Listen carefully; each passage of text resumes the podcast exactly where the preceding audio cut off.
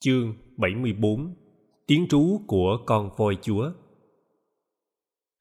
Các đại đức Sariputta và Moggallana đã trở về Trúc Lâm sau hơn một tháng cư trú tại Gayasisa với đại đức Devadatta và giáo đoàn mới. Tất cả các vị khất sĩ khác trong tu viện đều mừng rỡ khi thấy hai vị trở về. Họ hỏi thăm hai vị rối rít về tình hình ở Gayasisa. Hai vị chỉ mỉm cười mà không trả lời. Mấy hôm sau, các vị khất sĩ trong giáo đoàn của Đại Đức Devadatta theo gót hai Đại Đức Sariputta và Moggallana trở về Trúc Lâm rất đông. Đã có tới trên 300 vị bỏ trung tâm Gayasisa để trở về với Bụt. Các vị khất sĩ thường trú tại tu viện vui mừng khôn xiết. Họ tổ chức đón tiếp các vị từ Gayasisa về một cách nồng hậu. Bốn hôm sau, Đại Đức Sariputta kiểm điểm lại số lượng các vị khất sĩ đã từ Gayasisa trở về với Bụt. Đại Đức đếm được 385 người. Cùng với Mogalana Đại Đức Sariputta hướng dẫn ngót 400 vị khất sĩ này lên núi Linh Thứ. Đứng trên sân tịnh xá, Bụt đã trông thấy đoàn khất sĩ do hai vị đệ tử lớn của Bụt hướng dẫn đang leo dần các bậc đá để lên núi. Khi đoàn này leo tới nơi, đại chúng thường trú trên núi Linh Thứ vui mừng khôn xiết. Họ xúm lại để hỏi thăm. Trong khi đó, hai đại đức Sariputta tiến về phía tịnh thất của Bụt. Hai vị đảnh lễ Bụt và được Bụt mời ngồi. Đại đức Sariputta mỉm cười. Lạy Bụt, chúng con đã đem về được cho giáo đoàn gần 400 vị khất sĩ đi lạc. Bụt hỏi, Các thầy giỏi lắm. Các thầy đã làm thế nào để mở mắt cho họ? Đại đức Mogalana nói, Bạch Thế Tôn, khi chúng con đến thì sư huynh Devadatta đã thọ trai xong và đang sửa soạn thuyết pháp. Devadatta bắt chước làm hệt y như Thế Tôn. Thấy chúng con đến, Devadatta tỏ ý mừng rỡ. Devadatta gọi sư huynh con tới và mời sư huynh con ngồi chung trên pháp tọa. Sư huynh con từ chối và chỉ ngồi xuống một bên, con ngồi phía bên kia. Devadatta nói với các vị khất sĩ, Hôm nay có các đại đức Sariputta và Moggallana đến với chúng ta. Đây là một tin vui rất lớn. Đại đức Sariputta đã từng là một người bạn rất thân của ta. Nhân có mặt đại đức ở đây, xin mời đại đức phụ trách nói buổi pháp thoại hôm nay. Nói xong, Devadatta hướng về phía sư huynh con và chắp tay mời. Sư huynh con nhận lời và bắt đầu thuyết pháp. Sư huynh nói về bốn sự thật mầu nhiệm sư huynh thuyết pháp thật hay, khiến mọi người đều nghe một cách chăm chú. Con để ý thì thấy devadatta liêm diêm ngủ. Có lẽ vì lo nhiều việc, cho nên devadatta mỏi mệt. Nửa phần sau của pháp thoại, anh ta ngủ khi chúng con ở lại gayasisa hơn một tháng và tham dự vào tất cả những hoạt động của giáo đoàn bên đó. Cứ ba hôm một lần, sư huynh con lại thuyết pháp và giảng dạy cho các vị khất sĩ sư huynh con dạy dỗ họ một cách tận tình. Có lần con thấy cô Kalita, người phụ tá số một của Devadatta, thì thào to nhỏ với Devadatta, dường như có ý khuyên Devadatta đừng tin ở chúng con. Nhưng hình như Devadatta không đồng ý. Devadatta rất thích khi thấy có người phụ trách dạy dỗ các vị khất sĩ thay cho mình, nhất là khi người ấy là một người xuất sắc như sư huynh con. Một hôm, sau buổi thuyết pháp nói về tứ niệm xứ, sư huynh con nói với đại chúng như sau. Các huynh đệ, chiều hôm nay tôi và sư đệ tôi sẽ từ giả các huynh đệ. Chúng tôi sẽ về với Bụt và với giáo đoàn khất sĩ do Đức Thế Tôn lãnh đạo. Thưa các huynh đệ, chúng ta chỉ có một bậc chánh biến tri giác trên đời mà thôi. Người ấy là Sa môn Gotama. Bụt là người sáng lập ra giáo đoàn khất sĩ và nguồn gốc của tất cả chúng ta. Tôi tin rằng nếu các huynh đệ trở về, các huynh đệ sẽ được Đức Thế Tôn mở rộng tầm tay mà đón vào lòng người như cũ. Thưa các huynh đệ, không có điều gì làm đau nhức bằng việc giáo đoàn bị chia rẽ. Một đời tôi, tôi chỉ thấy Bụt là bậc đạo sư chính đáng cho tất cả chúng ta. Hai anh em tôi xin chào các huynh đệ. Nếu các huynh đệ muốn trở về với Bụt, thì các huynh đệ tìm về tu viện Trúc Lâm. Chúng tôi sẽ chờ quý vị ở đấy và sẽ đưa quý vị lên núi Linh Thứ để gặp Bụt. Thế Tôn, Hôm ấy Devadatta có công việc phải về kinh đô. Cô Kalita đứng dậy phản đối, nhưng chúng con làm lơ đi như không nghe gì. Chúng con im lặng ôm y bát rời núi tượng đầu và đi về tu viện Venuvana. Chúng con ở đó được năm hôm thì có tất cả 385 vị từ Gaya Sisa tìm về. Đại đức Sariputta bạch Thế Tôn, 385 vị này có cần phải làm lễ xuất gia thọ đại giới lại hay không? Nếu cần, con sẽ làm lễ cho họ trước khi đưa họ lên làm lễ Thế Tôn. Bụt nói, Thôi, Sariputta, đừng bắt họ làm lễ xuất gia và thọ đại giới trở lại. Cho họ làm lễ phát lộ sám hối trước đại chúng là đủ. Hai đại đức cúi đầu làm lễ bụt rồi rút lui. Trong những ngày kế tiếp, có thêm 35 vị khất sĩ nữa từ Gayasisa trở về với Bụt. Đại đức Sariputta cũng cho họ làm lễ phát lộ sám hối, rồi cho họ lên trình diện Bụt. Số các vị khất sĩ trở về với giáo đoàn đã lên tới 410 vị. Đại đức Ananda có đến nói chuyện với 35 vị khất sĩ vừa mới từ Gayasisa trở về. Đại đức hỏi về tình hình bên đó. Các thầy cho biết là khi từ Rasagaha trở về, thấy 400 đồ chúng đã bỏ đi về với Bụt. Đại đức Devadatta giận tím mặt. Đại đức không nói gì hết trong nhiều ngày liên tiếp. Ananda hỏi, các sư huynh Sariputta và Mogalana đã nói gì với các huynh đệ mà các huynh đệ bỏ Devadatta về với Bụt đông như thế? Một thầy đáp, các sư huynh có nói gì đâu, các sư huynh không hề động tới đại đức Devadatta không hề thốt ra một lời nào để nói xấu giáo đoàn bên ấy. Các sư huynh chỉ thuyết pháp và dạy dỗ anh em chúng tôi hết lòng mà thôi. Phần lớn anh em chỉ mới có hai, ba hoặc năm tuổi tu là cùng. Thành ra anh em còn non yếu lắm. Nghe sư huynh Sariputta thuyết pháp, được sư huynh mogalana dạy dỗ, anh em mới thấy rằng giáo pháp của Bụt cao siêu màu nhiệm vô cùng. Đệ tử của Bụt như hai sư huynh mà đạo đức còn cao viễn và học thức còn thâm uyên như thế, huống gì là Bụt. Đại đức Devadatta nói thì hay lắm, nhưng làm thì không được bằng hai sư huynh đâu. Vì vậy khi hai sư huynh đi rồi, anh em bàn luận với nhau và quyết định trở về với Bụt. Thế còn Đại đức cô Kalika? Đại đức cô Kalika thấy anh em bỏ đi lấy làm tức giận lắm. Đại đức lên tiếng nguyền rủa hai sư huynh thậm tệ. Nhưng điều này chỉ làm cho anh em chán đại đức thêm và ý định quay về với bụt lại mạnh mẽ hơn lên. Một buổi chiều trong khi bụt đang đứng trên sườn núi ngắm cảnh trời chiều thì bỗng có tiếng một vị khất sĩ la hoảng lên. Thế tôn coi chừng có đá lăn xuống phía sau lưng.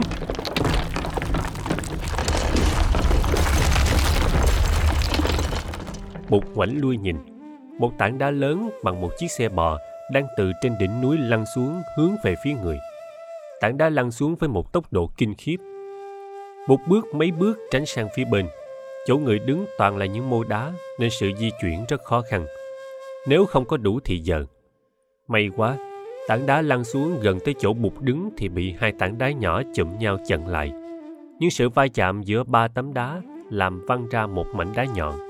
Mảnh đá nhọn bay trúng vào chân trái của bụt và làm bụt bị thương nơi ngón chân. Máu chảy thấm ướt chéo áo ca sa của người. Nhìn lên, bụt thấy bóng một người đang tìm cách chạy trốn. Vết thương nơi bắp chân làm bụt đau lắm. Người lấy áo Sangati xếp lại làm tư, trải xuống đất, nằm nghiêng về bên mặt, theo tư thế sư tử tọa. Chân bị thương đặt lên chân không bị thương và theo dõi hơi thở để làm dịu xuống sự đau đớn. Nhiều vị khất sĩ chạy đến bên bụt một người nói, đây chắc là Devadatta chứ không còn ai khác nữa.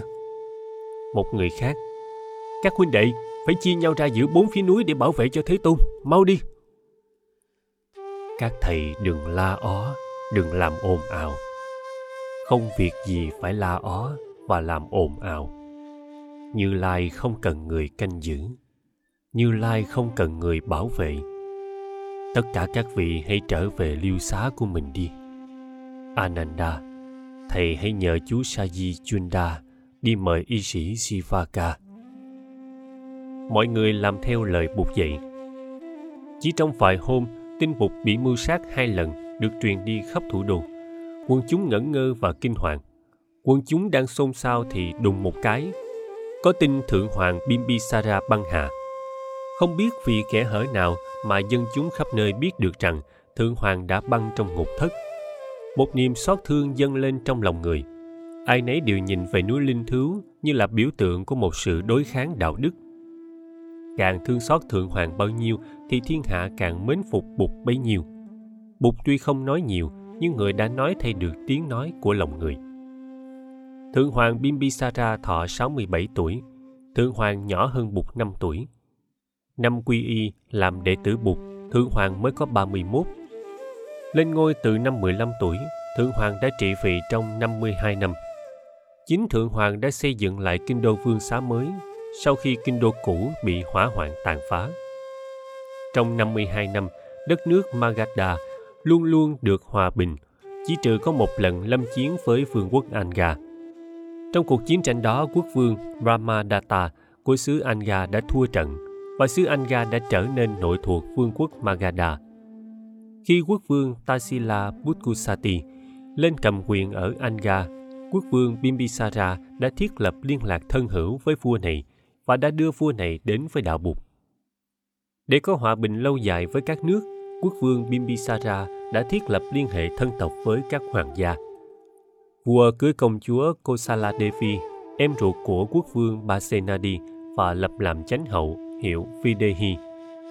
Vua cũng có thứ hậu từ các hoàng tộc Matra và Lichavi. Chị ruột của vua cũng đã được gả cho quốc vương Kosala làm thứ hậu. Vua Bimbisara từng tỏ lòng thương kính Bụt bằng cách xây một chiếc tháp đựng tóc và móng tay của người ngay trong vườn ngự uyển. Vua thường nhắc các công nhân đốt hương trầm và thắp đèn nến quanh tháp để cúng dường và tỏ lòng biết ơn giáo hóa của Bụt. Vua lại giao cho cung nhân Srimati trách vụ chăm sóc, quét dọn tháp và phun bón hoa cỏ quanh tháp. Một hôm nọ, trong khi Bụt và một số các thầy đi khất thực trên con đường quen thuộc dẫn về thủ đô, Đại đức Ananda nhát thấy bóng một con voi lớn từ chuồng voi hoàng gia sống ra và đang chạy về phía mình. Đại đức hoảng kinh. Con voi này ai cũng đã nghe tiếng. Đó là con voi dữ nhất trong vương quốc. Nó tên là Nalagiri. Tại sao người ta lại để cho Nalagiri sống chuồng ra như thế? Vừa lúc đó những người đi đường cũng đã nhận ra sự nguy hiểm. Họ hô hoáng lên và cùng nhau chạy núp ở hai bên vệ đường dân chúng hai bên đường phố đều đã trông thấy con voi Nalagiri. Con voi đưa vòi lên cao, đuôi và hai tay thẳng đứng dậy. Nó nhắm phía bụt và các vị khất sĩ mà chạy tới. Thấy tình trạng nguy hiểm quá, Ananda vội nắm tay bụt và đẩy người về phía vệ đường. Nhưng bụt không theo Ananda, người đứng yên tại chỗ. Một số các vị khất sĩ núp sau lưng bụt, một số khác chạy tứ tán tìm chỗ núp hai bên vệ đường. Dân chúng hai bên đường phố la hoảng lên. Mọi người nín thở. Ananda vừa bước lên định đứng chặn trước mặt bụt thì bỗng nghe bụt hú lên một tiếng lớn và dài. Tiếng rú vọng lên nghiêm trang và oai vệ. Đây là tiếng hú của con voi chúa trong rừng Rakhita ở Parileyaka. Bụt đã an cư một mình trong rừng này và trong thời gian ấy người đã học được tiếng hú của con voi chúa thường đem bầy voi con tới uống nước bên bờ suối voi Nalagiri đã xông tới chỉ còn cách bụt chừng 10 bước. Nghe tiếng hú vang dội, nó tự nhiên khựng lại. Lập tức nó khuỵu hai chân trước xuống, rồi khuỵu luôn hai chân sau, rồi nó hạ thấp xuống sát đất. Hai tay nó cụp xuống, đuôi nó cũng vậy. Bụt tiến tới, người đưa tay phải sờ lên đầu voi với tất cả thương mến. Người ra hiệu cho voi đứng dậy, rồi người nắm lấy vòi của voi, dẫn nó đi trở về nơi xuất phát của nó. Con voi ngoan ngoãn đi theo người. Tiếng hoan hô của dân chúng hai bên đường nổi lên vang dậy. Thầy ananda mỉm cười. Thầy nhớ lại bụt hồi còn trẻ tuổi không một môn thể thao nào mà siddhartha không giỏi. Từ bắn cung cử tạ đến kiếm cho đến đua ngựa cởi voi bụt đã đối xử với voi Nalakiri như đối xử với một con người hay một con vật đã từng quen thuộc lắm với người. Đoàn khất sĩ và hàng trăm dân chúng đi theo bụt và con voi. Khi vào tới chuồng voi, người nhìn vị quản voi với đôi mắt nghiêm nghị, rồi với giọng từ bi người bảo ai ra lệnh thả voi này ra? Như lai không cần biết nhưng quý vị nên biết rằng, thả voi nalagiri ra giữa đường phố là một điều hết sức nguy hiểm. Voi này một khi được thả ra có thể làm cho hàng chục hay hàng trăm người mất mạng. Từ nay về sau, quý vị không được làm như vậy nữa. Vị quản tượng và viên giám đốc chuồng voi lạy xuống để chịu tội, bục đỡ họ lên và cùng các vị khất sĩ rời khỏi chuồng voi người tiếp tục cuộc khất thực đang bị bỏ dở nửa chừng đã đến ngày làm lễ trà tỳ thượng hoàng bục tự thân hành tới dự lễ và bảo tất cả các vị khất sĩ trong giáo đoàn cùng đi lễ trà tỳ được tổ chức rất long trọng Quân chúng tiếc thương vị vua đạo đức của họ đã đến tham dự rất đông đảo, vòng trong, vòng ngoài chật ních. Riêng các vị khất sĩ trong xứ có mặt hôm đó cũng đã trên 4.000 người. Trên đường dự lễ về, Bụt ghé lại vườn xoài của y sĩ Sivaka nghỉ một đêm trước khi lên núi. Y sĩ cho Bụt biết là cả tháng nay, Thái hậu Videhi bị cấm không được vào thăm Thượng Hoàng. Thượng Hoàng đã lìa đời trong nhà giam bên cạnh không có một người thân thích người đã xoay đầu về núi linh thứ để thở hơi thở cuối cùng một hôm y sĩ sivaka lên núi thứ và tiến dẫn lên bục một người của hoàng gia muốn được đi xuất gia đó là hoàng đệ abhayaraja kumara con của vua bimbisara và của thứ hậu badumavati thái tử abhayaraja bạch với bụt là sau cái chết của thượng hoàng bimbisara Thái tử không còn tha thiết gì nữa đến nếp sống phù hoa danh lợi. Đã từng được nghe Bụt thuyết pháp nhiều lần, Thái tử rất hâm mộ đạo lý giải thoát và ước mong được sống nếp sống thảnh thơi và vô ưu của người khất sĩ bút chấp nhận lời thỉnh cầu của Abhaya Raja và cho Thái tử được xuất gia.